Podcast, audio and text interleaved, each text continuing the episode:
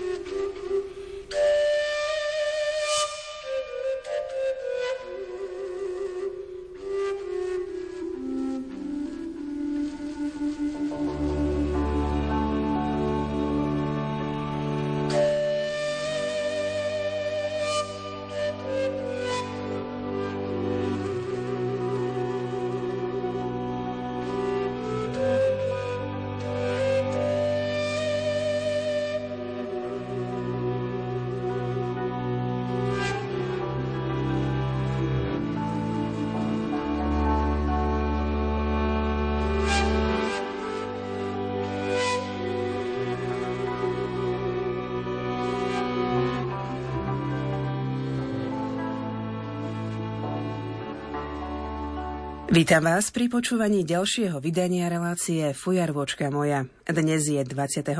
decembra a ak budeme spoločne listovať v štandardných kalendároch, objavíme v nich meno Bohdan.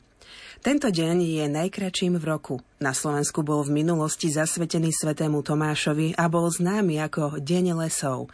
Veď sa aj zvyklo hovoriť na Toma, seď doma. Naši predkovia verili, že meso zo zabíjačky sa neskazilo podobne ako maslo.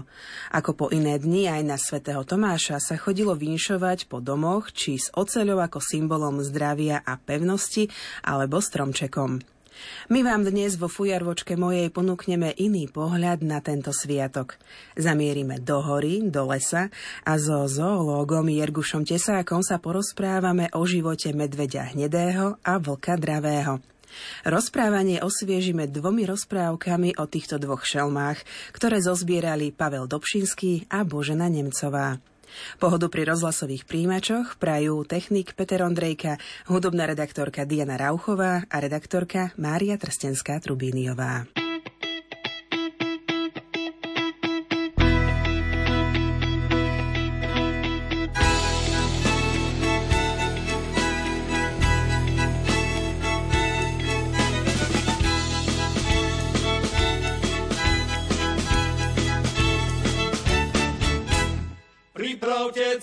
Cestu, pripravte cestu. Pripravte cestu pánovi, blíži sa nám spása. Kajajte sa, čínte pokánie, jak svätý Jan hlása. Kajajte sa, čínte pokánie, jak svätý Jan hlása. Zrovnajte cesty, zrovnajte cesty. Zrovnajte cesty, je chodník rovný, budú po ňom kráčať dvaja, pocestní, chudobní. Budú po ňom kráčať dvaja, pocestní, chudobní.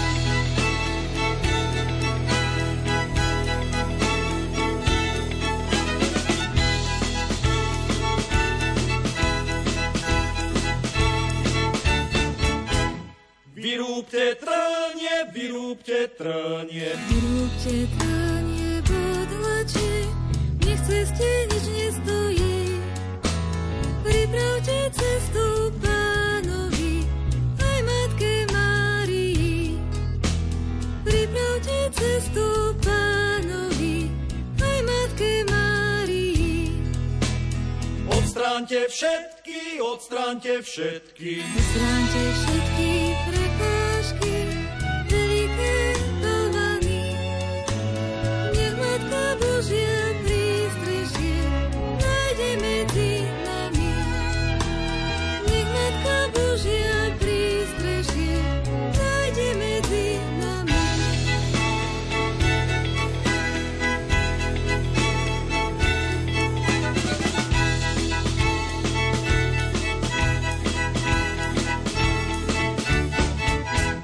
Zažnite lampy, zažnite lampy. Zažnite lampy, všetky svetla, nežíme v temnotách.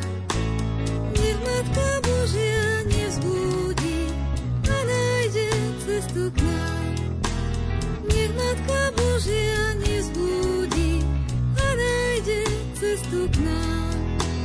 Zazvonte všetky, zazvonte všetky. Zazvonte na všetkých zvonoch, mestách i dedinách.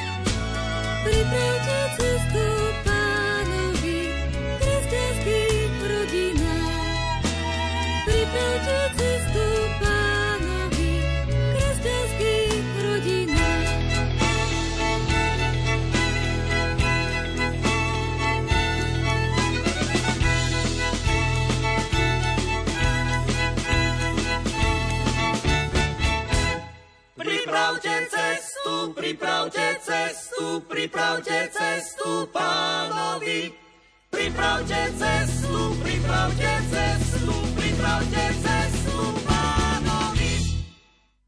Vedeli ste, že v minulosti sa medvede lovili kvôli ich sadlu? Práve ono bolo vyhľadávanou surovinou v ľudovom liečiteľstve. Keďže medveď zosobňoval v očiach našich predkov silu, vitalitu či múdrosť, jeho sadlo malo mať protizápalový účinok na ľudský organizmus. Údajne pomáhalo pri problémoch s pečeňou, žalúdkom či reumou. Beťar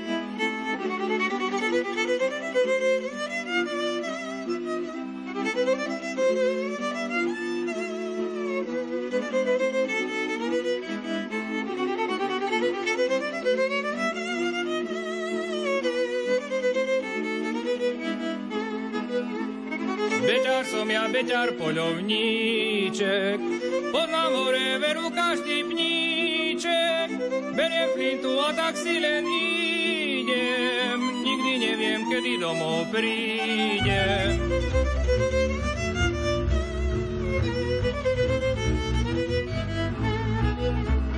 Flinta kuker vždy narichtovaný, z otcov hore nikdy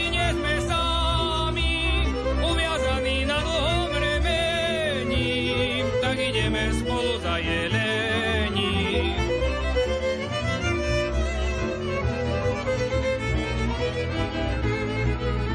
Jeleň ručí mne hrdlo zoviera, flintu svoju do pleca opieram, strela zrní, jeden padá k zemi, kamaráti, pomáhajte, že mi.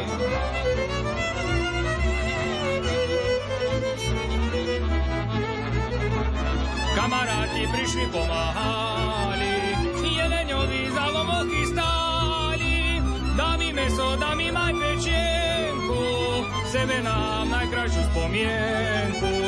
Dám mi meso, dám mi maj pečienku, sebe nám najkrajšiu spomienku.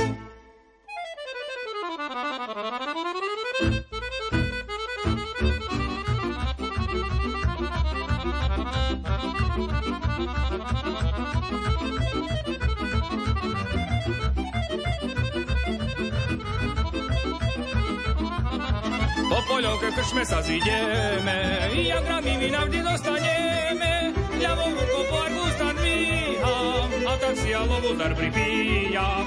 Ľavou rukou po arbustan dvíham, a tak si ja lovudar pripíjam. Na vlnách Rádia Lumen, milí poslucháči, ste si naladili reláciu Fujarvočka moja. Dnes sa budeme so zoológom Jergušom Tesákom rozprávať o dvoch veľmi zaujímavých zvieratách, ktoré tak trošku súvisia s dnešným dátumom, a to 21. decembrom. Zaostrime, pán Tesák, na chvíľočku na medveďa a skúsme povedať poslucháčom niečo o tomto fascinujúcom zvierati. Ako vyzerá životný cyklus medveďa? Dva medvede sa stretnú, spária, tak to nejak funguje, tak zamilovane? No čudovali by ste sa, ale tie medvede, ako by som povedal, také tie medové týždne sú naozaj o takom gentlemanskom prejave lásky v úvodzovkách, samozrejme v tej ríši zvierat by som to povedal, lebo medved je naozaj gentleman. On sa venuje tej medvedici samozrejme niekoľko dní.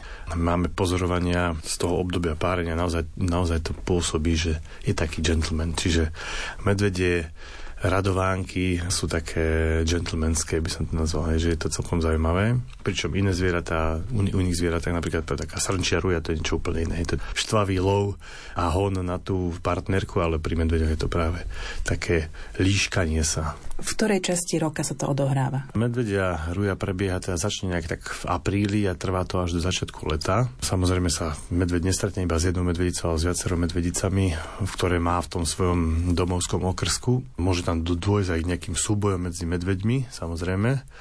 Dochádza k tomu páreniu a potom má tzv. latentnú graviditu, to znamená, že hneď po párení nezačne sa vyvíjať plod, ale až teda v, nejakom, v nejakej neskorej jeseni a teda je to hlavne kvôli tomu, aby ten pôrod, to vrhnutie mláďat, tak sa to vlastne z zoologickej terminológie povie, aby bol teda načasovaný v období, keď je ona v brlohu. Čiže a ona v brlohu býva od toho decembra do apríla, do začiatku apríla spravidla. A teda v tom období, hlavne v januári, prebieha ten pôrod, čiže môže mať jedno až tri mláďatka, vynimočne štyri. Samozrejme závisí to aj od kondície matky a hlavne od toho, koľko mala potravy počas toho obdobia tej latencie, čiže tej, keby potom samozrejme, lebo ten vývin trvá tak 2,5 mesiaca približne, ten vývin toho plodu. Ale predtým teda to veľmi je dôležité to, že koľko medvedica a v akej kondícii. Čiže keď má veľmi veľa potravy, tak môže mať aj tri mláďata, napríklad aj štyri v poslednom čase, keď poznajú, keď vieme o tej kukurici, že sa stal la kukurica ako takým významným zdrojom potravy pre medvede, takže môže mať aj štyri. Ale v minulosti, keď boli časy ťažšie, tak mm, veľakrát to bolo jedno alebo dve medvediatka. To, že horou ide po úzkom chodníku, veď to mladý jager v novom kabátiku, kalab má zelený, pušku na rameni, ide na čistinu, ide na jeleny. Kalab má zelený, pušku na rameni, ide na čistinu, ide na jeleny. Slniečko zachádza, už aj tma nastáva, tam, kde si ďaleko, sova zahúkáva, naraz na kraj lesa, konáre praskajú a na konci hory lane vychádzajú. Naraz na kraj lesa konáre praskajú a na konci hory lane vychádzajú. Veru netrebalo tam dlho čakáti, keď tu zaraz počuť jelenia rúčati. Z lesa vyšiel jeleň, krása prevelíka, pyšným krokom kráča proti Ageríka.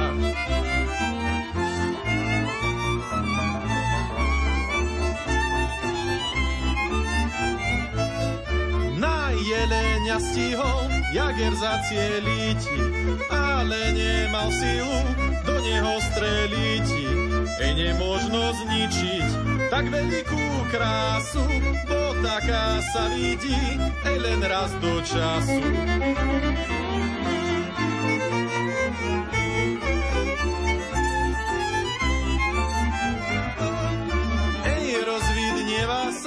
Sa, tačiky spievajú, mladýho jagera dumky napádajú. Šťastlivo si ide tam ku svojmu domu, že on nevzal život jeleniu krásnomu. Šťastlivo si ide tam ku svojmu domu, že on nevzal život jeleniu krásnomu. Pre našich predkov bol medveď symbolom znovu zrodenia alebo nového života, lebo oni ho videli ako na jeseň zaliezol niekam a zrazu na jar prišiel a mal malé mláďatka. S akým najčastejším mýtom sa stretávate v rámci vašej práce, čo sa týka medveďov? No tak asi najčastejšie v tom, že ľudia ho vnímajú ako krvilačnú šelmu, popri tom medveď je skôr zviera, ktoré má rado pokoj a A samozrejme aj medveď e, má tiež nejaké mýty o nás. Medvedí mýtus o človeku je ten, že si myslí, že človek je super a stará sa o ňoho a všade mu dáva do takých velikánskych nádob, mu dáva potravu. To sú tie naše kontajnery a tie koše. Potom si myslí, že pokrmíme my ľudia veľmi radi a keď už príde do toho mesta, tak sa teší z nás, lebo všetci ho natáčajú na foťák a potom zrazu niekto príde a ho odstrelí. Takže aj medvede majú o nás nejaké mýty, takže je to také obojstranné a my máme za zasa o tých medveďoch, že sú také tie krvilačné šelmy samozrejme. A potom ešte ďalší mýtus je, že pred medveďom treba utekať na strom, tak medveď je určite niekoľkonásobne lepší, aj, aj rýchlejší v lezení na strom, len teda nelezie za tým človekom už len z toho dôvodu, že keď vznikne problém, že sa nejaké blízke stretnutia človek aj sa mu podarí niekde vyskočiť na strom, tak pravdepodobne to pre medveďa znamená, že sa prestáva byť pre neho rizikový a medveď to opustí miesto, čím skôr, tým lepšie. Takže ten medveď je je skôr také pokojné zviera. Ja mám veľa práve takých pozorovaní, kedy je v kľude, buď s mláďatami alebo bez mláďat a najradšej sa napcháva niečím fajným, takže je taký maškrtník. Takže to maškrtník je to, to není mýtus, to je pravda. Je pravda, že by bol medveď vynikajúci pokrový hráč, pretože na jeho tvári nevidno emócie? No, neviem, ako by mu to s tým pokrom šlo, lebo do tých pazúrikov si akože možno tú, tú kartu až to nevie dobre chytiť, ale mimiku nevidno v jeho tvári až tak, ale vidno to podľa pohybu a podľa pohľadu očí, to sa dá vyhodnotiť, či ten medveď už šípi nejaký problém alebo nie a väčšinou, keď ten problém šípi, tak hlavou tak bočí trochu do, do boku alebo je tak naznačiteľom skôr, že už niektoré prípady sú až naozaj do očí bijúce, keď urobí taký náznak toho útoku, že skočí a tými pazúrami buchne o zem, ale veľakrát sa dá zistiť, že už medveď o nás vie, buď teda, že začne vetriť, tak dvihne nos do výšky a začne ťahať, naťahovať ten, ten pách nosom, alebo už keď chce újsť, že sa mu to nezdá, tak začne tak bočiť pohľadom niekde na bok. A to znamená, že už o nás vie a potrebuje ako keby nájsť ten správny moment, ako do situácie vycúvať takisto ako aj my.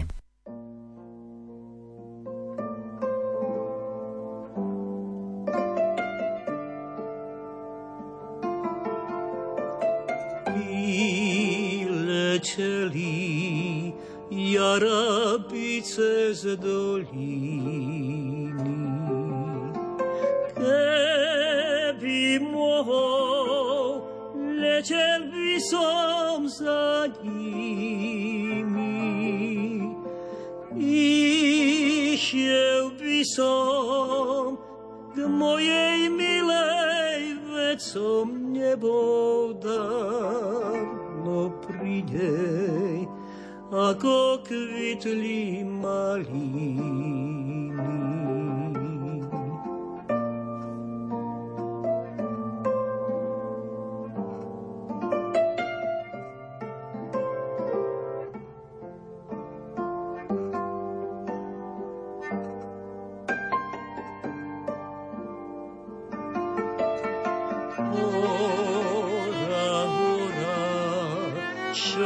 这歌声 cơ,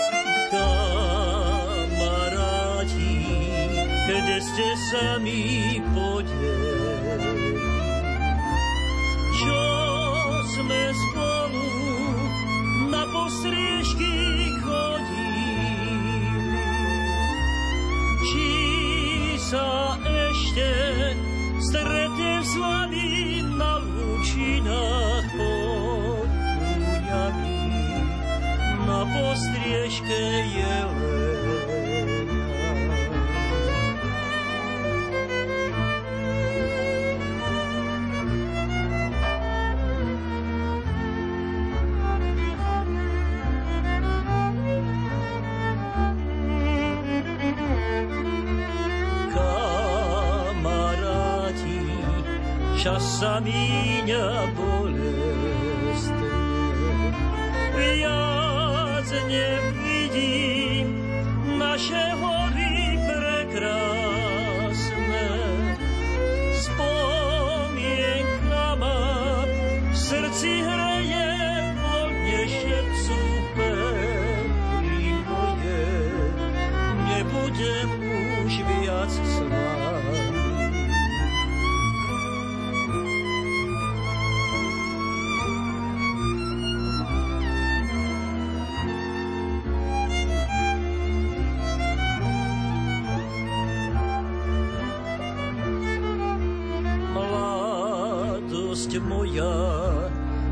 si sa mi podiela. Tam v tých horách, na ich stráňach ostala. Keď sa pozriem na tie stráne, do srdca mi bol zaľahne, zrak môj slzí zakája.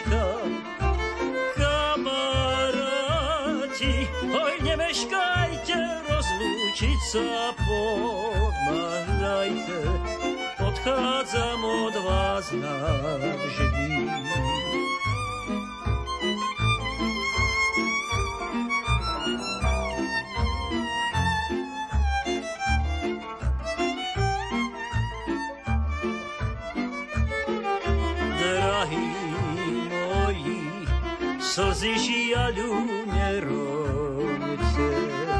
Radšej našu milú piese spievajte.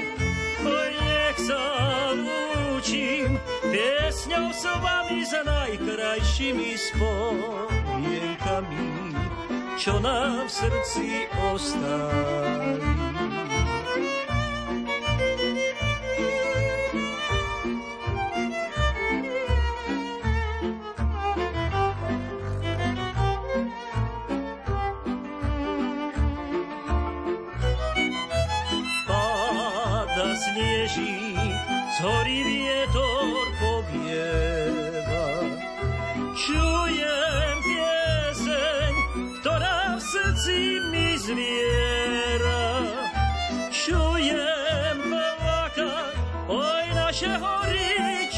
Zvučať vtáčie z morí, keď večný sen usínam.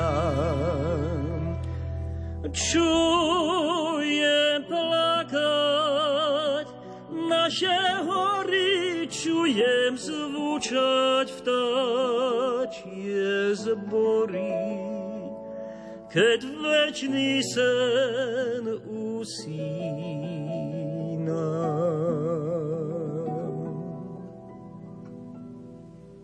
Ďalší mýtus je napríklad to, že medvede ťarbaví, si všetci myslíme, že to je taký macko. On aj pôsobí tak, samozrejme na jeseň teraz sú medvede už e, naozaj veľmi pucaté, lebo celé leto trávili konzumovaním čo najväčšieho množstva potravy. Ale tá ťarbavosť, ten pocit ťarbavosti sa vytratí z nás vtedy, keď uvidíme medvedia utekať, pretože medveď vie bežať rýchlosťou až 50 km za hodinu. Čiže nás by štyrmi skokmi v úvodzovkách by nás dobehol, takže je to veľmi rýchle zviera, momentovo a zároveň aj podľa výskumov a štúdí, ktoré sa robili v posledných rokoch, vieme, že medvede, hlavne tie mladé, tí pubertiaci, čiže od tých 4 do tých 6-7 rokov, vedia pomerne dosť veľkú vzdialenosť prekonať a najväčšia taká zdokumentovaná u nás aj cez Slovensko, to bol ten medveď Ivo, ktorý prešiel minimálne 700 km a potom ešte viacej kilometrov a prebehol 4 krajiny Slovensko, Polsko, Maďarsko a Ukrajinu. Takže sú to celkom svetobežníci, povieme tak. Majú nejakých prírodzených nepriateľov, teda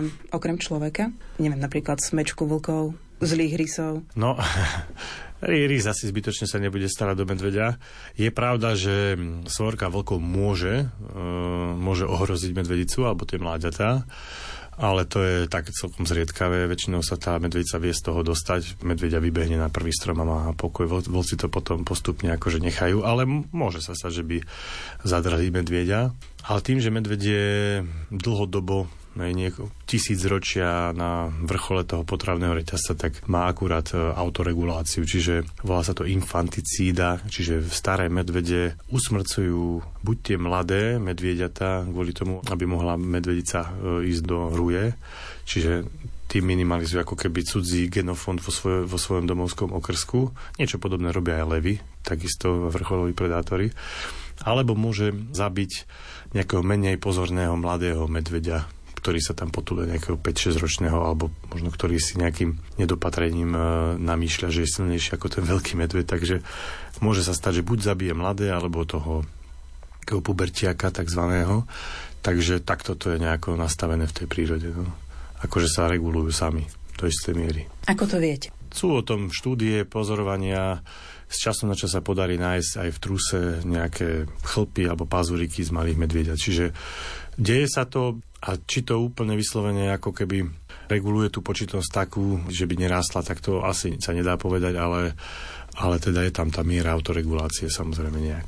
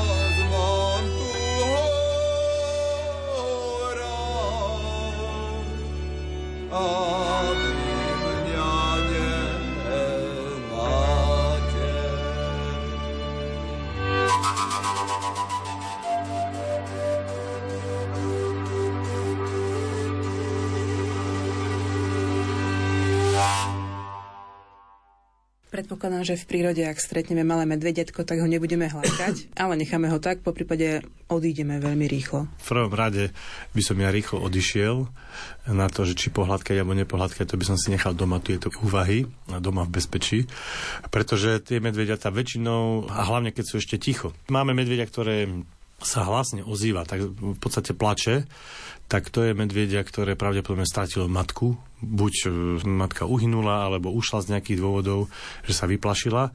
Takže vtedy treba možno určite vycúvať z toho problému, ale to by som hneď nahlasoval také mrnčiace mláďa niekde, ktoré sa ozýva, to vtedy treba nahlásiť a napríklad štátnej ochrane prírody, pretože sa môže jednať o to, že prišlo o, o svoju matku. Ale medvediatko, ktoré sa tam nejak potuluje po turistickom chodníku, tak to je len z toho dôvodu, že niekde v blízkosti je jeho matka. A vtedy treba rýchlo odtiaľ ísť preč. Vycúvať, e, počkať. Ja keď vidím na, napríklad na 40-50 metrov a mám pocit, že potrebujem, alebo naozaj, že potrebujem prejsť e, na tú druhú stranu, tak tam čakám. Čakám a tá medvedica, keď vidím, že má dobrý smer, že nie ku mne, ale odo mňa preč, tak počkám aj 20 minút a potom tadiaľ prejdem. Kto na to si netrúfa, tak e, nech sa otočí a nech to obíde miesto nejakým iným smerom, ale určite by som sa nepribližoval bližšie, pretože tá medvedica môže byť rôznej povahy, aj rôznej nálady, čiže môže byť taká naozaj úpenlivá matka, ochraňujúca svoje deti a veľmi môže aj tak agresívne vystupovať voči nám, hej, že máme tie prípady z toho roku, takisto bolo asi nejakých 7-8 útokov, 9 a teda väčšina bola e, medvedice, ktoré náhle prekvapené človekom a teda e, zareagovali skratovo a tá situácia nie je veľmi príjemná pre ľudí. No. V slovenských rozprávkach, ale aj vo vtipoch je medveď vykreslený ako taký ťarbák, dobráčisko, vie ho človek dobehnúť, dokonca sú rozprávky, kde je nejaké ten spolužitie medveďa a dokonca ženy. Majú povahu, toto je taký srditý, toto je cholerík, toto je úplne flegmatik. Dá sa to pozorovať, e, medvede, ktoré sú známe dlhodobo, napríklad viem, že na Polane je ten medveď harlekin, že ten má takú strmšiu povahu, že na toho si treba dať pozor. A potom samozrejme môže byť ten, ja neviem, gašpar, to je taký druhý velikánsky medveď, tak ten je nejaký pokojnejší. Čiže tam, keď e, sa dlhodobo pozorujú nejaké medvede, tak e, sa dajú vyzistiť alebo dajú sa nejak identifikovať také tie povahové črty, že niektoré medvede sú pokojnejšie, niektoré medvede sú môžu byť trošku agresívnejšie a zároveň potom aj aj e, nejaké situácie, hej, že my nevieme, čo ten medveď pred hodinou musel vyriešiť, nejaký problém a teraz zrazu prídeme k, k nemu na kontakt, tak on môže, a takisto aj u nás u ľudí, hej, už keď niekto vás, tri veci vás nenahnevajú a tá štvrtá vás už dožerie, tak vybuchnete, tak takisto aj medveď. Potom ďalšia môže byť taká, to len v úrovni hypotézy, ale mali sme také školenie kraniometrické, čiže sme sa učili trochu spoznávať medvediu lepku a nejaké meranie veku na základe vybrusu zo zubu. A tam sme videli, že súčasné medvede majú pomer- pomerne dosť veľký problém s kazovosťou zubov, tak tým, že jedia neprirodzenú potravu a sa im kazia tie veľké stoličky, že majú tam velikánske kazy vyžraté, takže taký, vravím, že nechcel by som stretnúť medvedia s boľavým zubom.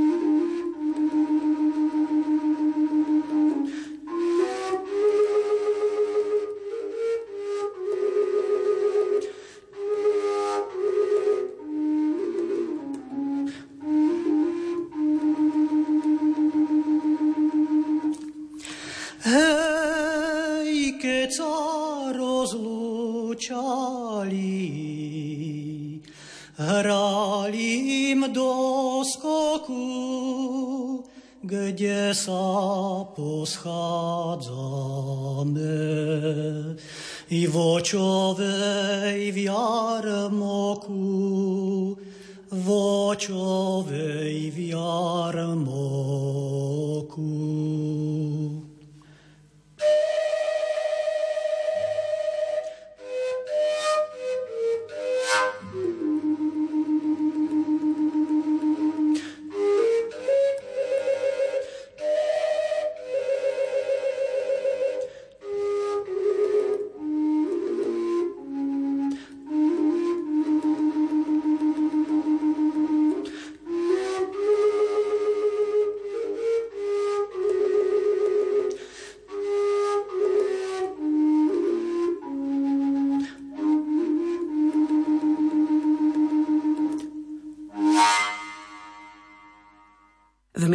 minulosti ste medvedia nemuseli stretnúť len v lese, ale aj uprostred kuchyne.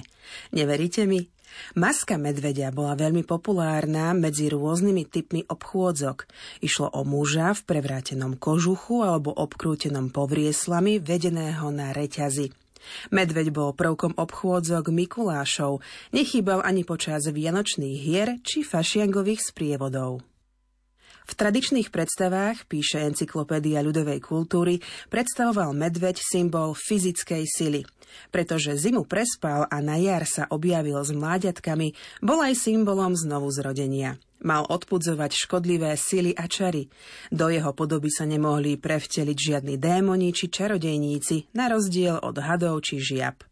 V rozprávkach sa spomína príbuznosť medveďov s ľuďmi, či dokonca spolužitie medveďa a ženy, zakliatie človeka na medveďa, napríklad v známej ruskej rozprávke Mrázik sa na medveďa premenil pyšný Ivan. My teraz dáme priestor Ondrejovi Rosíkovi, ktorý bude interpretovať úrivky z rozprávky, ktorú zapísal Pavel Dobšinský.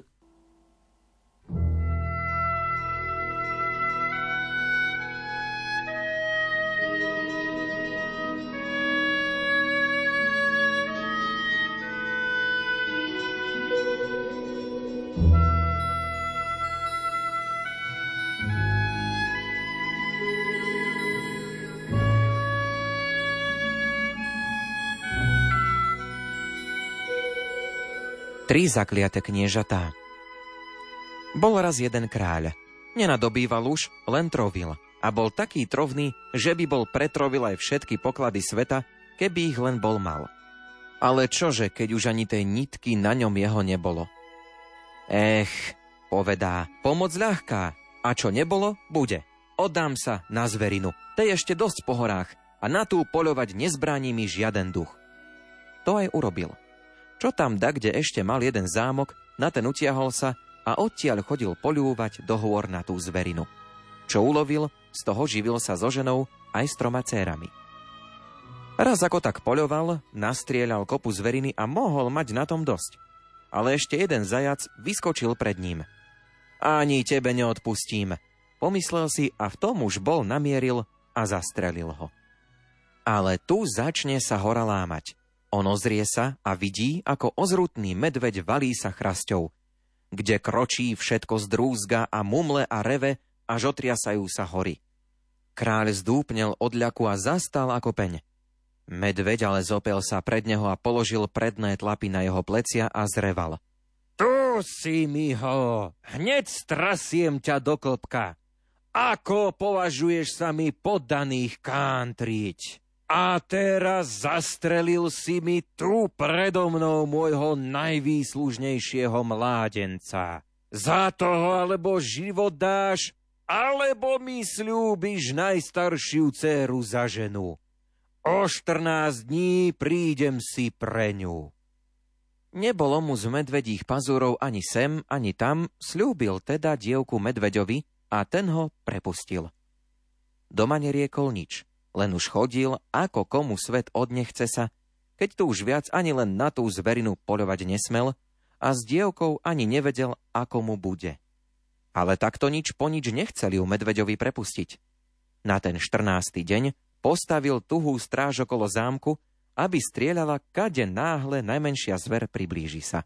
A na ten 14. deň všetko ticho až do poludnia. Iba na poludnie prihrmí na 12 hintovoch panstvo do dvora. Z predného hintova vystúpi mladé knieža, z ostatných zostupujú páni a za nimi mládenci vnášajú bohatstva do zámku, že to darí pre nevestu a pre pánov rodičov. A knieža klania sa kráľovi, kráľovnej i kňažnám, a pýtač jeho vystúpi a pýta pre ňoho najstaršiu dceru za ženu. Ani dcéra, ani rodičia nemali by nič proti tomu, len už utrápený otec ozve sa. Tak by tak slušala sa kráľovská kňažná za knieža, ale čože, keď som si ju slúbiť musel ohave medveďovi. A just je hodina, keď si tá opacha má prísť po ňu. Ej, čo by tam medveďovi? Veď ju azda zvieraťu nedáte, a keby medveď aj prišiel, máte tam tuhú stráž, tá ho poľahku spasí. Prehovorilo knieža kráľa. Nuž tu boli hody z hotového, čo knieža donieslo, až do večera. Večerom ale posadili mladuchu do predného hintova ku kniežaťu a všetko pánstvo, ako bolo prihrmelo, tak aj odhrmelo preč. Ale milý kráľ, ako začal hodovať dnes, tak neprestal troviť z hotového a hostina šla za hostinou. Kam si čosi, našiel sa zase, kde prv bol. Na biedovisku. Nebolo mu treba už ani rozmýšľať, čo má v taký čas robiť. Poľúval zase. Kremeže nestrieľal na predošlú zverinu, aby voliak nestretol sa s tým medveďom, ale strieľal na vtáky. Všetko šlo do času dobre. Raz ale vidí, ako naháňajú sa pred ním dvaja straby. Namieriť, streliť, to stálo ho len za pomyslenie – a v letku zrazené jastraby čupli mu pred nohy. Ale v tom hučí hora, lámu sa vrcholce stromov a predesenému kráľovi spustí sa na plece strašný orol a zvolá. Už mi hosíc pazúrov neumkneš. Ako opovažuješ sa mi podaných kántriť? A teraz zastrelil si mi tu pred očima najlepších dvoch vojakov. Za tých alebo život dáš, alebo mi slúbiš strednú céru za ženu. O 14 dní prídem si pre ňu. Nebolo mu z orličích pazúrov ani sem, ani tam. Slúbil dievku Orlovi a ten ho prepustil. Doma neriekol ani dobra, ani zla. Len chodil s ovisnutou hlavou, ako komu nič viac nesladí sa na svete. Už ani na tie vtáky strieľať nesmel. Ale schápal sa, že dievku ani tak Orlovi nedá – keď tá prvšia nedostala sa za medveďa.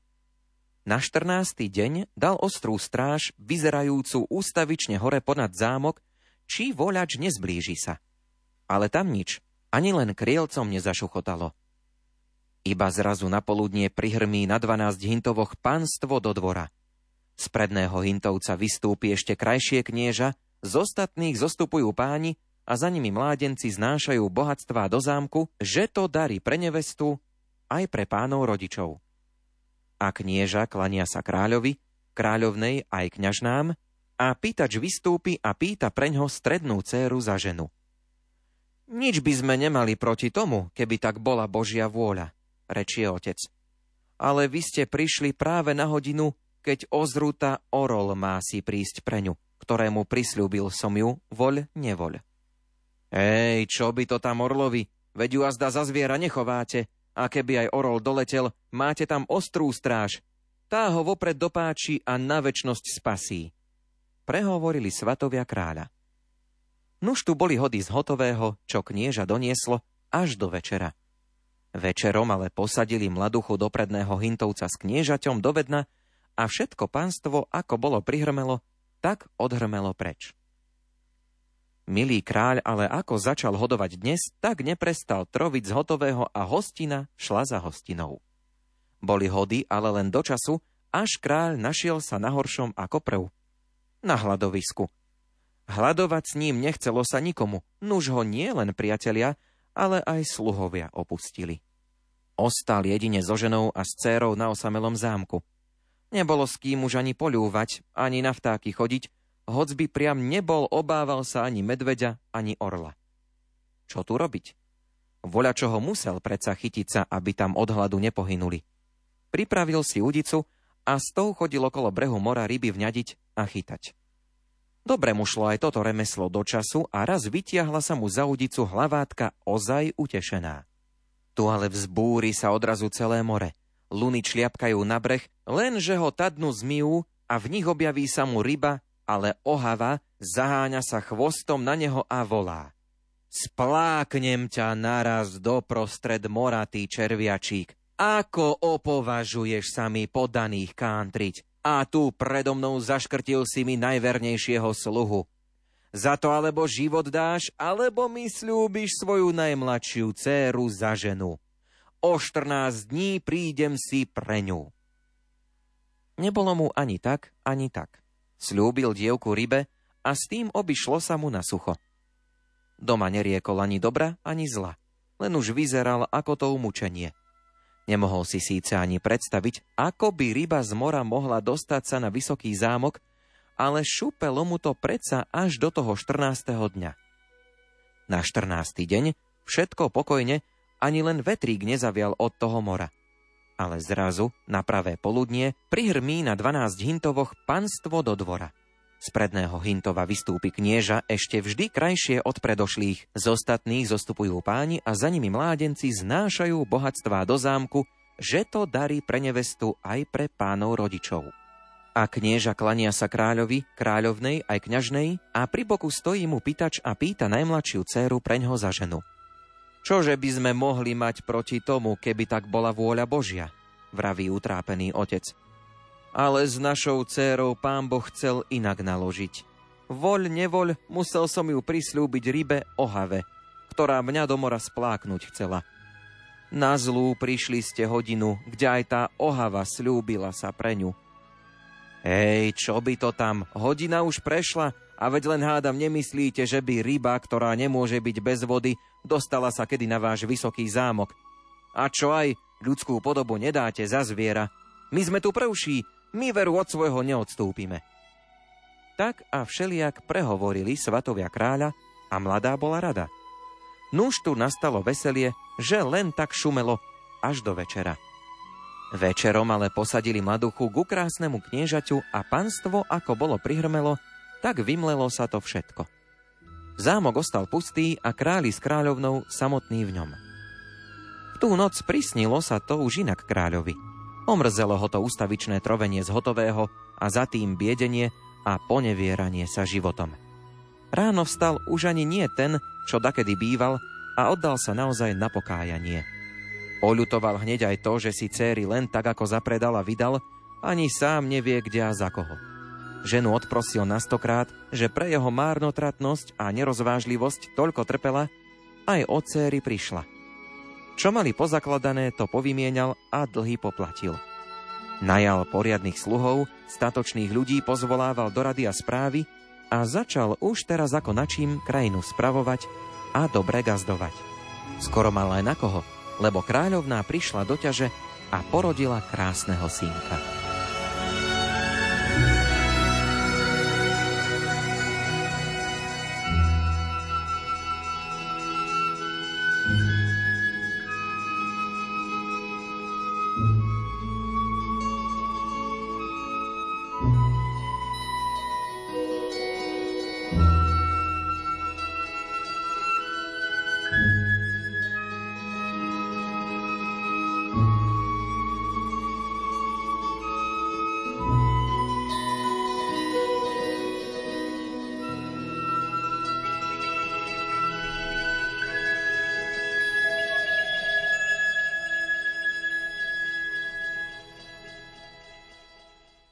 Aj vybral mladý kráľovič za svojimi stratenými sestrami na krásnom Hintove a s celým vojskom. Pustili sa zrovna do tých hôr, kde dakedy otec stretol sa s medveďom a v ktorú stranu a páni na 12 Hintovoch najstaršiu kňažnú odviezli. Za čas išlo to s Bohom, kým nedostali sa do húšťavy. Z húšťavy ale vyskočí ozrutné medvedisko na nich. Čím kráľovčík opamätal sa, už bolo jeho vojsko na všetky strany rozmetané a nasršený medveď blížil sa k samému koču. Kráľovčíkovi nechcelo sa tu na svoju smrť čakať, skočil z koča a prebíjal sa tou húšťavou, kadiaľ najlepšie mohol. Dobehol až k jednej jaskyni a vpálil dnu ako do bezpečného úkrytu. Lež v jaskyni ešte len bolo, čo bolo. Tam pekná kňažná na suchom ráždí zabávala sa s dvoma medvedíčaty – ako ho zočila, hneď proti nemu skočila a zjajkla. Jaj, človeče, na zlú hodinu ideš. Už môj muž mumle domov. Roztrhá ťa a neodpustí ti, ktokoľvek si. Ktože by som bol, hľadám si sestru za medveďa vydanú. Len ma ratuj, ak si z Boha, povie on. Ani nebolo času na veľa rečí, bo rozpajedený medveď už pred samou jaskyňou zareval, až tie skaly otriasali sa. Ona ukryla ho skoro pod to ráždie. Medveď vpálil dnu ako besný, iskril očima a ňuchal na všetky strany a reval. Žena! Človečina smrdí! Von s ňou! Teraz som rozmetal celé vojsko. Ani tomu poslednému neodpustím. Alebo teba schrúmam. Nedal ani krotica, len rozhadzoval dlabami i ňucháčom to ráždie. Už mal kráľoviča za nohu, keď tento v strachu ani nevedel, kde podel sa a čo stalo sa s ním. V tom strachu bol omdlel a potom aj zaspal od unavenia. Raz už potom pretiera oči a kde tu nájde sa? V nádhernej paloťa v mekej vyzlátenej posteli. Skočí na nohy a pozerá von oblokom. Tam krásne svieti slniečko a po zámockom dvore všetko živo, prechodia sa ľudia, behajú kniežackí sluhovia semi tam, len ako by doma bol. Nestačil posprávať sa, už ti mu voľa kto klope na dvere. Dvere roztvoria sa do korian a dnu ide knieža aj s kňažnou, aj s dvoma mladými kniežatmi. A knieža podáva mu ruku a víta ho. Vítaj, švagre, vítaj, keď raz vybral si sa k nám.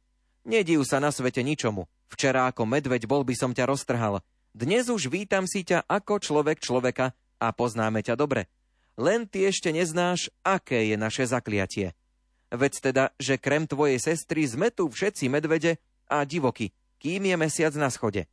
Kým je mesiac v svetle, ľudia sme, ako nás vidíš. Včera, keď už mal som ťa v dlabe, udrela hodina a ty mohol naspať si sa u nás ako doma. A teraz si aj našim milým hosťom na dva týždne.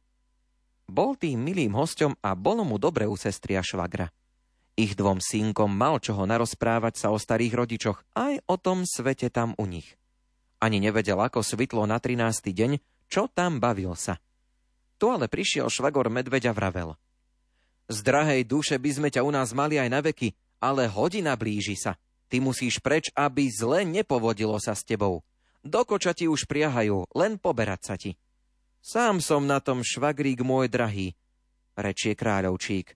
Lenže nehnem sa ti, kým mi nepovieš, ako vyslobodiť vás z tohto zakliatia. Vrav teda, alebo tu s vami zahyniem. A veď už, keď len tak zavzal si sa na to, choď, hľadaj, nájdeš. Na cestu vezmi si tu na chlb z mojej medveďacej srsti. A keď budeš dakde v súrke, len tu medzi prstami pošúchaj. Budem ti na pomoci. Moji poddaní zavezú ťa až na chotár. Odtiaľ potom iť, hľadaj. Nájdeš na vysokom strome orlie hniezdo. Doň ho hľad dostať sa k druhej sestre a k bratovi tí upravia ťa ďalej. Pohonič pleskol na dvore bičom, že už čas pohýnať sa. Vyobímali sa kráľovič so švagrom, so sestrou aj s deťmi, vysadol do koča a leteli. Leteli až do druhého dňa krásnou krajinou.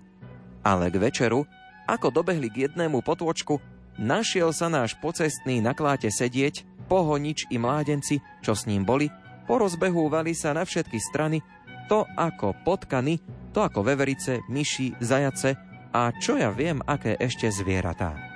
Ostal sám v pustej noci a nevedel ani kde hnúť sa.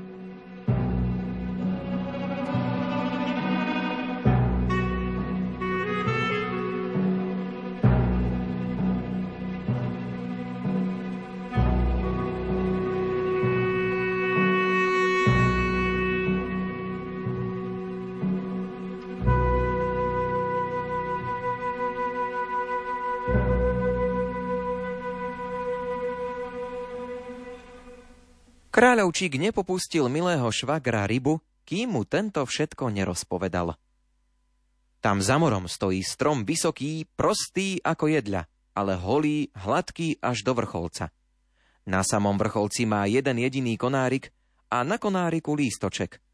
Z lístočka visí zlatý kľúčik. Tento načím dolu dostať. Týmto kľúčikom otvára sa bralo, v ktorom je to šesť izieb. Prvá je len taký pitvor, v druhej zima na zamrznutie, v tretej oheň na zhorenie, v štvrtej hady štípu a v piatej je zas ticho. Kto cez tie izby prejde, dostane sa do šiestej, v ktorej za dvermi spí čert, čo nás aj našu sestru zaklial, že nechcela za ňo ísť. Naša zakliatá sestra leží naprostred tej izby v železnej truhle a ani nespí, ani je nie hore, ani neumiera, ani neodžíva. Z času na čas prebúdza sa čert, pichne ju ostrým mečom a opýta sa jej. Či už pôjdeš za mňa? Jaj, nepôjdem.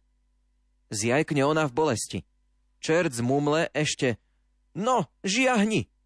A všetko je zase, ako bolo.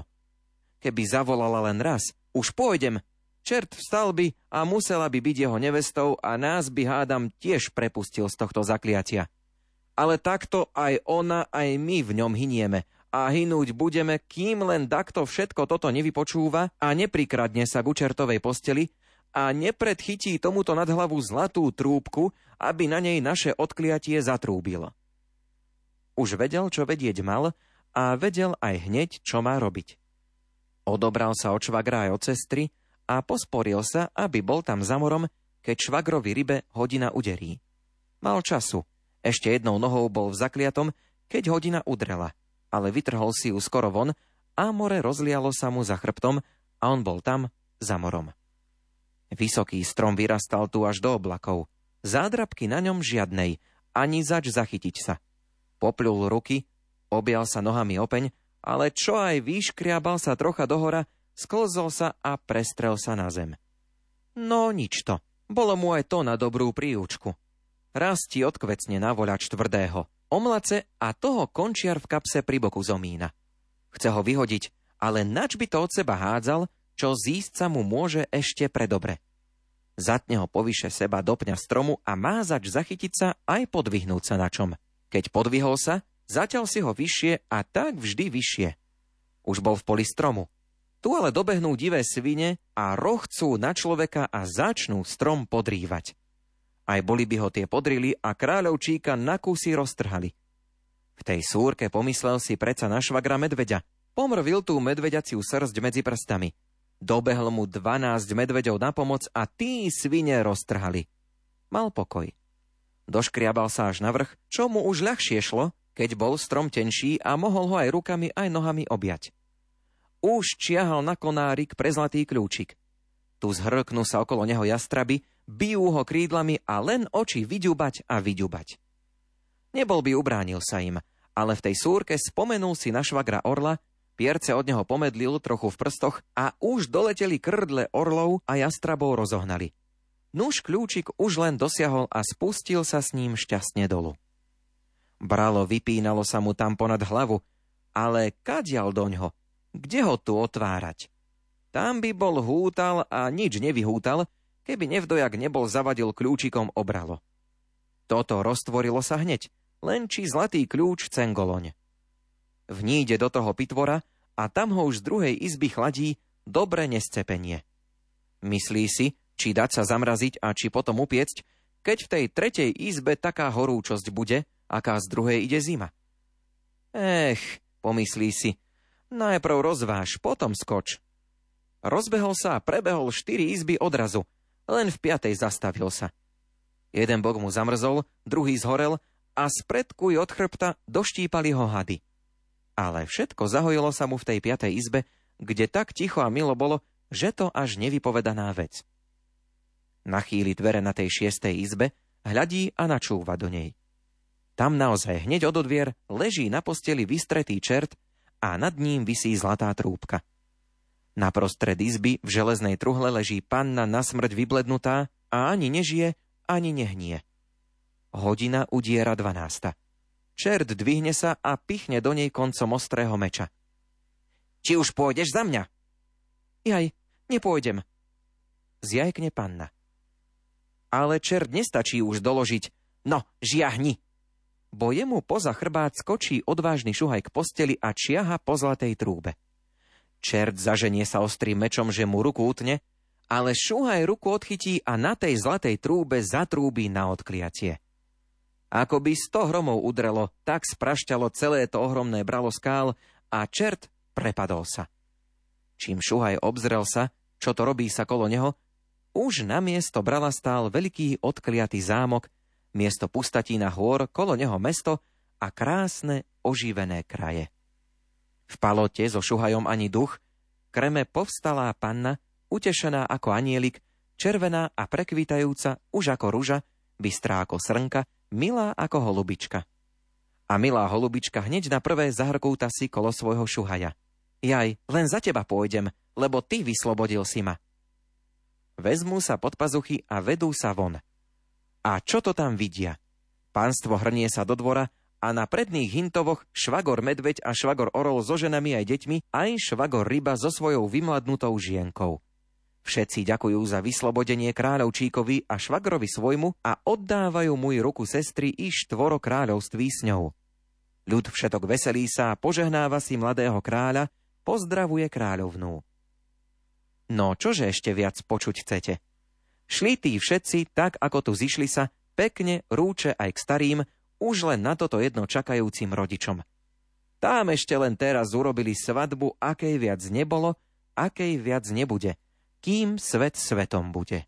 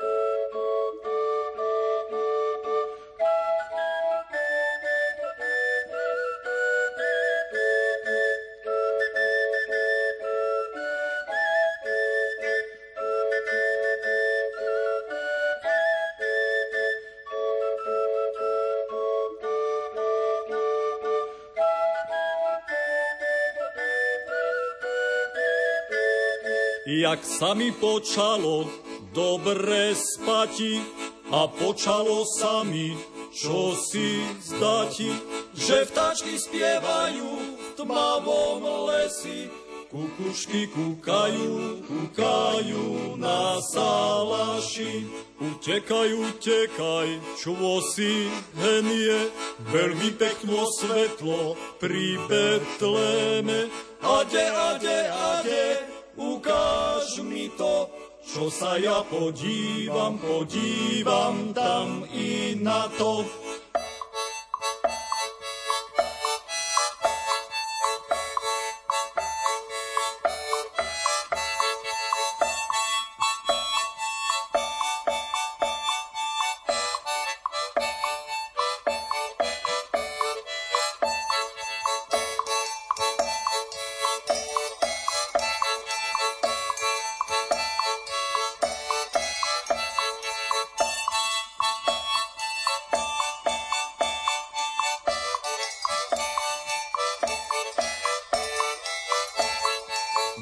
Balasy halieny odievajú, píšťalky fujarky sebou berú. Balasy veselo hajdukujú, ovešky za nimi, za nimi poskakujú. Budiš tebe chvála, o Ježišku, zvlášť od nás chudobných, pastieričku, že si sa ty ráčil narodiť nás biedných hriešníkov, hriešníkov potešiť.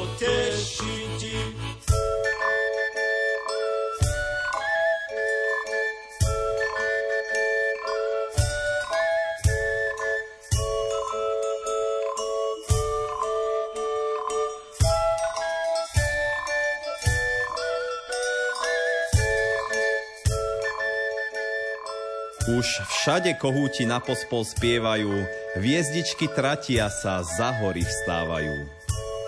Mesiačik za vrchy vysoké zachodí, denica, znamenie svitania vychodí.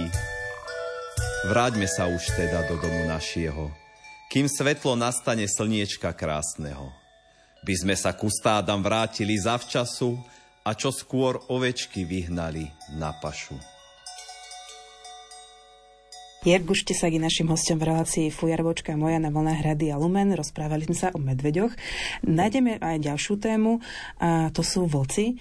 Ja som v prírode nestretla vlka, predpokladám, že vy ste mali tých stretnutí s vlčími svorkami viacej. Je to niečo, čo sa neviem samozrejme nabažiť, ale videl som už mm, tak do 20, do 20 stretnutí som mal s vlkmi, niektoré naozaj pekné, že pozorovania, nie iba stretnutia, ale pozorovania, to mám najradšej. Ale stále platí, že vlk je, to je veľmi vzácne vidieť vlka, ja s tým, že sa tomu venujem tak systematickejšie, tak e, sa mi to možno podarí z času na čas, ale tiež sú to hodiny a hodiny a dni a dni v teréne. No a u nás vlk je plaché zviera, stále sa bojí, má rešpekt pred človekom, nemusia sa ľudia vlka báť, hoci v tie rozprávky rozprávajú niečo iné, ale to sú predsa rozprávky. Realita je iná samozrejme a teda vlk je plachý. Teraz možno sa stane niekedy, že ľudia majú pocit, že vlk stále pozeral v tomto období, možno ešte nejak na jar a to sú to sú tie vlčata, ktoré ešte vyzerajú ako veľké vlky, skoro, už sú dosť veľké, ale sú ešte také hlupučké, ešte nespoznali človeka, že čo z nás vystane. Takže ešte sa na nás nepopálili, keď to tak obrazne poviem, a tie vlčata môžu chvíľočku stať a pozerať a my môžeme mať dojem, že sa nás nebáli, ale je to skôr o tom, že oni, oni nás ešte ako keby ako človeka nepoznajú, nemajú s nami skúsenosť a samozrejme dosť veľa zážitkov majú valasy a báčovia na salašoch, pretože tie salaše sú často našťované vlkmi. A tie vlky, oni tie salaše samozrejme kontrolujú, chodia tam okolo mm, na nejakej týždennej báze a keď e, salaš dobre chránený, že tam sú strážne psy, na voľno pri stáde dávajú pozor v noci alebo, ich, alebo sú pod dohľadom pastiera, tak ten vlk si to nedovolí, ani svorka si nedovolí až tak často. Naozaj to zriedkavé, že by zautočili na, na, na stádo, ale keď tie vlky eh, prídu a zistia, že tam pes breše, ale na reťazi stále na tom istom mieste, tak postupne sa odvážia a zautočia na tie ovce a keď sa im to podarí a sú úspešní, že sa nažerú, tak skúsia potom znovu a znovu a znovu ak sa ten problém neodstráni s tou nechránenosťou oviec, tak vlastne môžu tie vlky napáchať nejaké škody. Čiže tí valasy majú pomerne hojné skúsenosti s vlkmi. Teraz mi jeden bača spomínal, že ak chce niekto vidieť vlka, tak nech príde so mňou pásť teraz na jeseň a bude mať krásne pozorovanie. Skoro každý deň ho pozorujem, tam pobehuje. Aký rodinný život majú vlky? Alfa samec, alfa samica, beta samec, beta samica a potom ešte veľmi veľa greckých písmenok, predpokladám. No, vlky sú v podstate tradičná rodina že tam je rodičovský pár. Ono sa to volalo alfa, beta, gamma, neviem čo, ale v zásade je to tak, že je to rodičovský pár, čiže otec, matka a majú potom ich mláďatá z viacerých generácií. Vlčia svorka je dynamický celok, čiže každý rok má trošku iný počet členov, ale spravidla to funguje tak, keby sme začali. Čiže nájde si vlk vlčicu alebo naopak, vytvoria ten vlčí pár, a v apríli, apríli, máji majú prvé mláďata. O tie mláďata sa starajú celý rok a v ďalšom roku tie mláďatá zrazu už sa nestávajú mláďatami, ale po prvom roku už majú nejaké úlohy, aj napríklad podieľať sa na love alebo na výchove druhej generácii mláďat. Čiže vlk má každý rok, spravidla každý rok máva mláďatá teda už tie ročné mláďatá majú úlohy svoje a zrazu prichádzajú do rodiny ďalšie, čiže ich súrodenci mladší. A takto to funguje. Samozrejme, potom tá svorka po niekoľkých rokoch tam väčšinou sú e, rodinní príslušníci, čiže môže tam byť nejaká jej sestra, sesternica, teta, hej, také, čiže je to viac menej taká rodina. A je tam nejaké percento takých privandrovalcov, že niekoho priberú e, z nejakého cudzieho, no ale väčšinou je to rodina. Takže ja to tak hovorím, že vlk je taká tradičná rodina rodina, kdežto hej, máme iné zvieratá, ktoré až um, sú nejaké poligamné, ale pri vlkoch je to naozaj, kým tam nedôjde k nejakému ako úmrtiu toho hlavného člena, čiže buď to z toho niekoho z toho rodičovského páru, tak aj môže to aj 5-6 rokov takto fungovať, že je ten rodičovský pár hlavný a tie mláďatá vlastne oni sa nepária, pretože sú väčšinou súrodenci alebo tetky, ujovia, oni sa nepária, pári sa iba otec s matkou a ostatní, ostatní všetci dodržiavajú tento zákon prírody.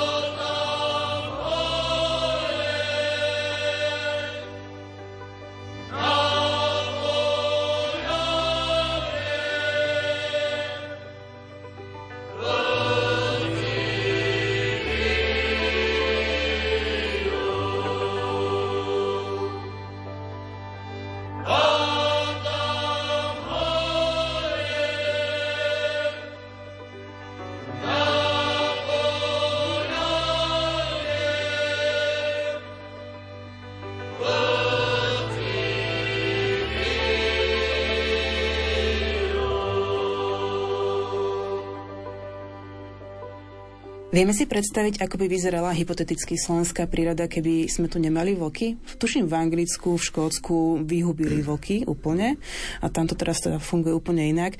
Boli tam aj nejaké snahy dať nejakých vokov do prírody, lenže je tam veľmi silná tá bačovská alebo pastierská kultúra. Neboli nadšení jednoducho tých chovatelia oviec, že by tam mali mať tých vokov. Čo sa týka funkcie vlka v lese, je veľmi významná, hlavne má pozitívny vplyv na regeneráciu lesa, Čiže keď sa les obnovuje generačne, tak keby tam neboli vlky, tak sa tie kopytníky namnožia do takých e, počtov, že by vyslovene masívne spásali tie prírastky tých nových stromčekov mladých, aj tých, e, tých náletov. Napríklad jedľa má velikánsky problém s týmto, alebo chránený tis.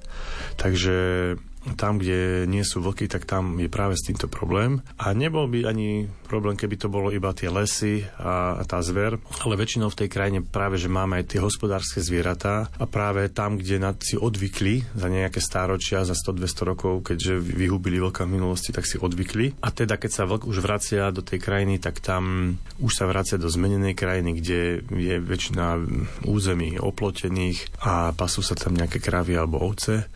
No a vlk, keď tam nevidí žiadne riziko, že tam nie sú nejaké psy alebo tá elektrické oplotky, tak on prekoná poľahky prekoná ten, ten oplotok a môže tam napáchať škody. Tým, že ovca není nejaká jelenica, pretože tam pri tom love jelenica versus vlk ide hlavne o tú kondičku a stratégiu úteku a stratégiu lovu. Pri ovciach je to tak, že ovca má únikovú vzdialenosť možno pred vlkom 20 metrov, alebo až keď si všimne, že niečo proti nej beží, že kým, lebo vlky veľakrát iba prikráčajú, že oni kráčajú pomaličky k tomu stádu a ovce stoja a pozerajú. A až keď sa tie vlky rozbehnú, tak až tedy začnú ovce utekať a tiež ovce neutekajú z jednej doliny do druhej, ale viac menej pobehnú 50 metrov a zase zastanú a zase čakajú. Čiže a potom vlk zase príde uloviť druhú ovcu a ovečky zase odbehnú 50 metrov a zase čakajú. Čiže tá ovca už stratila ten put e, záchrany útekom na väčšiu vzdialenosť a preto je pomerne ľahkou koristiu. Takže krajina, taká ideálna, teraz poviem takú ideálnu krajinu e, s vlkmi. Vlky žijú v tých lesoch, lovia, e, lovia samozrejme tie kopytníky, ktoré udržujú v nejakej rovnováhe, aby nedochádzalo k nejakému premnoženiu, tým pádom zabezpečujú kvalitu tej regenerácie toho lesa a zároveň tie lúčne oblasti, kde máme hospodárske zvieratá, tie sú chránené e, strážnymi psami a napríklad elektrickými ohradníkmi a pastiermi a tým pádom si to vlky tam nedovolia ísť loviť. Takže to je taká ideálna predstava, ako by to mohlo fungovať, že aj vlk by tam bol samozrejme, že aj baranceli, aj vlk city, ale toto keby sme to nasimulovali počítačovo, tak by to šlo, lenže sme ľudia, takže každý robí nejaké chyby a niekto neverí, niekto verí, tí na Slovensku, čo tomu veria a začali to robiť, tak v podstate majú pokoj od vlkov. Hej, máme na, Slovensku 40 nejakých fariem a salašov, kde chovajú psy na voľno. Turisti fungujú, chodia, psi nie sú agresívne, lebo sú na voľno a tým pádom strážia to stádo aj cez deň, aj v noci a vlky si to jednoducho nedovolia na to uloviť. Tuto na Bukovine je asi kilometr od Salaša bola vlčia svorka a za celý rok mali nulu. Ani raz im nezautožili vlky, lebo tam mali strážne psy, ktoré strážili to stádo. Čiže je to možné, len to treba pomaličky postupne sa k tomu dostať.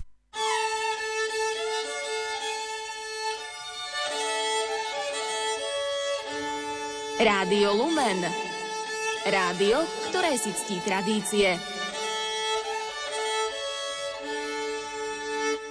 Čo robia medvede, to už vieme v zime. Čo robia vlky? No vlkom teraz vlastne dorastli tie mláďatá, Volčatá už sú skoro ako dospelí a začínajú sa zapájať e, do lovu. Takže teraz e, svorky môžu mať aj 10-11 členov, pretože ak je 5 5 dospelých a 5 mladých, tak je hneď 10. Hoci iba tých 5 je reálne loviacich vlkov a tých 5 je iba hladných krkov, nie vlkov, hladných krkov vlkov. No a čakajú na sneh, lebo s pribúdajúcim snehom Zver pomaličky bude v nevýhode, pretože bude mať menej potravy a zároveň, e, keď sa zmenia tie podmienky tak snehové, že bude sa vytvárať škrupina na vrchu. Zver sa bude samozrejme pri úteku zabárať, lebo je ťažká a veľká, ale vlky budú využívať toto, budú ľahké a budú utekať po vrchu, čiže sa zmení tá miska váh a to väčšinou tak v druhej polovici zimy. Teraz ešte v december, január to bude také vyrovnané, hej, zver má vysoké nohy, bude vedieť utekať pred tými vlkmi a vlky budú musieť sa celkom dobre obracať, lebo svorka je veľká, takže teraz vlky čaká zimné obdobie, kedy už budú pokope, svorka má tie mláďatá vyrastené, takže apetit svorky bude veľký a budú hľadať oslabené jedince, ktoré budú vedieť dobehnúť. V slovenských rozprávkach vystupujú častokrát vlky alebo medvede. Kto by nepoznal ruskú rozprávku Nupagadi, tam ten vlk bol veľmi zaujímavo vykreslený. Ktorá slovenská rozprávka sa vám osobne najviac páči, že možno, že najlepšie vykresľuje alebo v najlepšom svetle vykresľuje práve tieto dve zvieratá. Alebo naopak, položená otázka, ktorá rozprávka najhoršie vykreslí tie zvieratá. No ja mám malé deti, 3 a 5 ročné, a teda som v tom veku, že im rozprávam rozprávky, no aby som v nich nebudoval tie predsudky, ktoré potom my prácne musíme vysvetľovať dospelým ľuďom na našich výletoch e, do prírody, tak e, tak ja im trošku aj, nie že modifikujem, ale robím im pokračovanie tých rozprávok, tie tri kozliatka alebo tri prasiatka. Je to tak, že potrebujeme ako v tej rozprávke povedať niečo, že niečo je dobré, niečo je zlé, že dobro a zlo. No a vždy to tak padne na tie šelmy, keďže majú tie zuby a vedia ich cery, tak to, že to zlo je na tie, na tie vlky to padne. Sú nejaké rozprávky už teraz e, aj také novodobejšie, ktoré teda sa nepozerajú na vlka ako na zlého a skôr na tak reálne vy, vyhodnocujú alebo teda rozprávajú tým deťom, ako to je naozaj, ale také tie naše štandardky, hej, tak tá červená čiapočka chuďa, tak tá je, robíme si mi trošku z toho srandu, že to je jediný v literatúre zaznamenaný útok e, vlka na človeka, je červená čiapočka. Samozrejme, tie tri prsiatka ako zliadka, neviem čo všetko, tak e, väčšinou to na toho vlka padne. Ten medveď není až taký, hej, tam máme macku uško alebo ktoré rozprávočky, takže ten medveď skôr je taký pachltník alebo macku takže tam je to o, to, o, to, o tej nejakej takej, že ten Macko je také lepšie vnímaný, ale, ale ten vlk, no je to tak, že na toho vlka sa od detstva pozeráme tak ako cez tú prízmu toho, že je zlý, potom vlastne v dospelosti to musíme nejako racionálne vyhodnotiť, ale veľmi, veľmi veľa ľudí stále to vníma, že vlk je nebezpečný. A mne to príde tak trošku smiešné, ja viem, že oni, tí ľudia nevedia, nemajú skade vedieť, že, že to tak nemusí byť, ale keď je, si porovnám, že ja okolo 150 dní ročne som v teréne a v živote som aj, aj pri vlkoch, hej, že v, v územiach, kde tie vlky sú, tak v živote som nemal pocit, že by ten vlk bol nejaký nebezpečný, skôr je to plaché zvieratko, ktoré keď vidí človeka zacíti, tak vobcha ten chvostík medzi nohy a práši, ako sa len dá. Treba potom nám veľmi veľa pracovať s tými ľuďmi, aby sme vysvetlili, že to tak není s tými vlkmi. Samozrejme sú prípady, jeden taký v Polsku 2018, kedy vlk uhryzol nejakého človeka do zadku, ale to bolo vlastne, keď sa ten vlk odstrelil a zistilo sa, teda robila sa nejaká pitva, zistili, že to bol vlk odchovaný v zajati. Mal zodraté, neviem či ľavú alebo pravú prednú aj zadnú nohu, mal zodratú viac ako, ako tú druhú stranu. Takže to znamená o tom, že on stále sa krúti v nejakom kruhu, lebo tie vlky potrebujú nabehať tie kilometre a vy keď ich máte v nejakej, v nejakej aj hektárovej voliere, tak on proste tých 30 km musí nabehať. Ten vlk proste, to je maratónec, on musí behať. Takže sa zistilo, že to boli vlastne vlky zo zajatia, ktoré niekto si proste povedal, že ho ide vypustiť. Tak ho vypustil a ten vlk samozrejme išiel po strave a videl, že de- decko tam má nejaký ruksak, tak mu, tak mu ho uhryzol do zadku pri tom všetkom. No, takže, ale to bol to je jeden jediný prípad, čo sa zaznamenal a bolo, malo to jasné také vysvetlenie. Čiže to aj ročne neviem, koľko ľudí dohryzú psi, hej, takže tie psy sú podstatne nebezpečnejšie ako nejaké divoké vlky naše.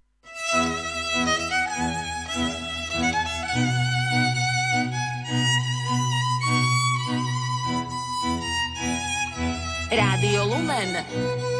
Rádio, ktoré si ctí tradície. Opäť sa započúvajme do nášho nehmotného kultúrneho dedictva. Vybral som si pre vás vtipné rozprávanie, ktoré zaznamenala Božena Nemcová. Príbeh prerozpráva Ondrej Rosík. Starý bodrík a vlk. Rozprávali Božene Nemcovej Janko a Miko Sochoríkovci, Juro Šulek a Štefan Marton z Trenčianskej. Mal bača psa Bodríka, ktorý mu už od rokov čujno varoval ovce, ako vodne, tak i v noci, že vlk ani zblížiť sa nesmel ku košiaru. Ale čože, keď už starý Bodrík ochromel a nemal ani zuba? So starým psom iba na smetisko, riekol bača. Na čo chovať starú psínu, keď viac nevládze? Mladého psíka ale nachovali, pohľadkali a pustili von ku košiaru. Ležal starý bodrík ohľade na smetisku a bolo mu ľúto, čo to porobilo sa s ním. Prišla noc. Mladý pes zaliezol do búdy a vystieral sa tam na podslanom pazderí. Starý bodrík čujno spával, obadal vlka aj teraz. Chcel preskočiť cez plot, ale nohy nevládali, lebo bol vyhľadovený. Smutno uľahol zase a pomyslel si – keď ja nemám čo, nech má vlk pod zuby. Ani nezaštekal. Ide si ráno bača ovce dojiť a tu jedna chybí. Po nečase svitlo bačovi v hlave. Ech, veru, keby starý bodrík bol striehol, nebol by vlgovcu odniesol. Nuž veru starého bodríka privolal zase k sebe, pekne ho pohľadkal a dobre nachoval. Starý bodrík ovíjal sa mu okolo nohú a skákal od radosti. Večer neležal na smetisku, ani v búde, ale obchádzal okolo košiara, bo vedel, že kde vlk navnadil sa raz, tam príde aj druhý raz. Vlk si aj prišiel, ako na bezpečné. Ale tu postavil sa bodrík proti nemu. Čože ty tu chceš? Nuž, čo chcem? Ovcu chcem, povie vlk. Choď oplan, ja ti ovce nedám. Zavrčal na neho bodrík. No, len mi ju daj, bude nám do spolku, jednak ťa gazda nechová. S vlkom spolky čert berie ovce i volky, odpovedá mu starý bodrík. Mňa včera gazda nenachoval, bol som lačný a slabý, nuž tebe ľahko bolo ovcu odniesť. Ale ma dnes gazda nachoval dobre, zase som mocný dosť a ovcu ti nedám. Keď mne ty ovcu nedáš, hotuj sa so mnou na potýčku. Či vieš, čo je to? Duril sa vlk. A veď keď ti taká ďaka, hotuj sa ty sám. Čím odbavím si postriežku okolo košiara, hneď za rána postavím sa ti tamto v hore a budeme potýkať sa. Či vieš? Vlk na to iba zavrčal a bežal do hory pomoc zháňať, lebo chcel vyvršiť sa už teraz na starom bodríkovi. Vyhľadal si medveďa a líšku, aby mu pomáhali. Pes už dobre poznal vočie obyčaje. Nešiel sám do hory, ale vzal so sebou prašnú svinu a starého kocúra, ako dávnych dvoranov svojich. I sám síce už napadúval na jednu nohu, i títo už neboli mladí, ale za to verní a vyskúsení kamaráti. Keď medveď a líška zazreli prichádzajúcich, preľakli sa náramne. Ľa, bračekovci, zvolal medveď. Páčte, ako ten prvý neprestajne zohýna sa. Ten iste skaly zbiera, ktorými nás ubije. Pes napadúval a medveď myslel, že čoraz uhnul sa, to skalu zdvihol. Ľaľa, ten druhý, zvolala líška, seká šabľou okolo bokov. Oháňal sa kocúr chvostom do hora a líška myslela, že to šabľou blízka. A keď ešte začuli svinu rochtať, poznali ju po hlase, že je prašná a že tá v takom spôsobe žartu nezná, nuž veru ani oni nebrali vec na žart, medveď vydriapal sa na strom a líška uskočila do trnia. Keď naši kamaráti došli do hory, kocúr vrčal si veselo. Vrní, vrní, vrní. Líška rozumela, že vtrní, vtrní a chce zrovna na ňu skočiť. Nečakala, vyskočila z chrastia a zaberala preč. Prašná svinia začala pod medveďom rochtať. Hr, hr, hr. Medveď rozumel hor, hor, hor, že zná, že je on tam hor a ona chce pod ním korene stromu podriť, bo i krute rýpala rypákom svojim. Tu ani tento nemeškal, ale skočil dolu a bol aj on za horami, za dolami. Ostal vlk sám a bol rád, keď len mohol ufujazdiť aj on s celou kožou. Starý bodrík ale zahaukal, až hora ozvala sa. Bol rád, že mu kamaráti pomohli a divokov zahnali ďaleko za hory. Od tých čias bolo mu na košiari dobre až do smrti.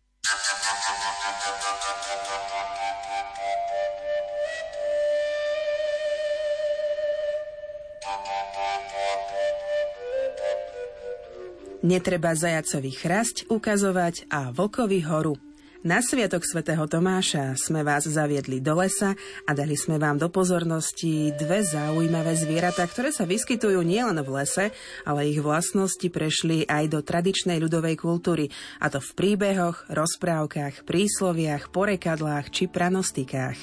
O vlkoch a medveďoch nám porozprával zoológ Jirgu Štesák. Rozprávky interpretoval Ondrej Rosík, hudbu do relácie vybrala Diana Rauchová, technicky spolupracoval Peter Ondrejka a od mikrofónu vás pozdravuje a za vašu pozornosť ďakuje redaktorka Mária Trstenská-Trubíniová. Do počutia.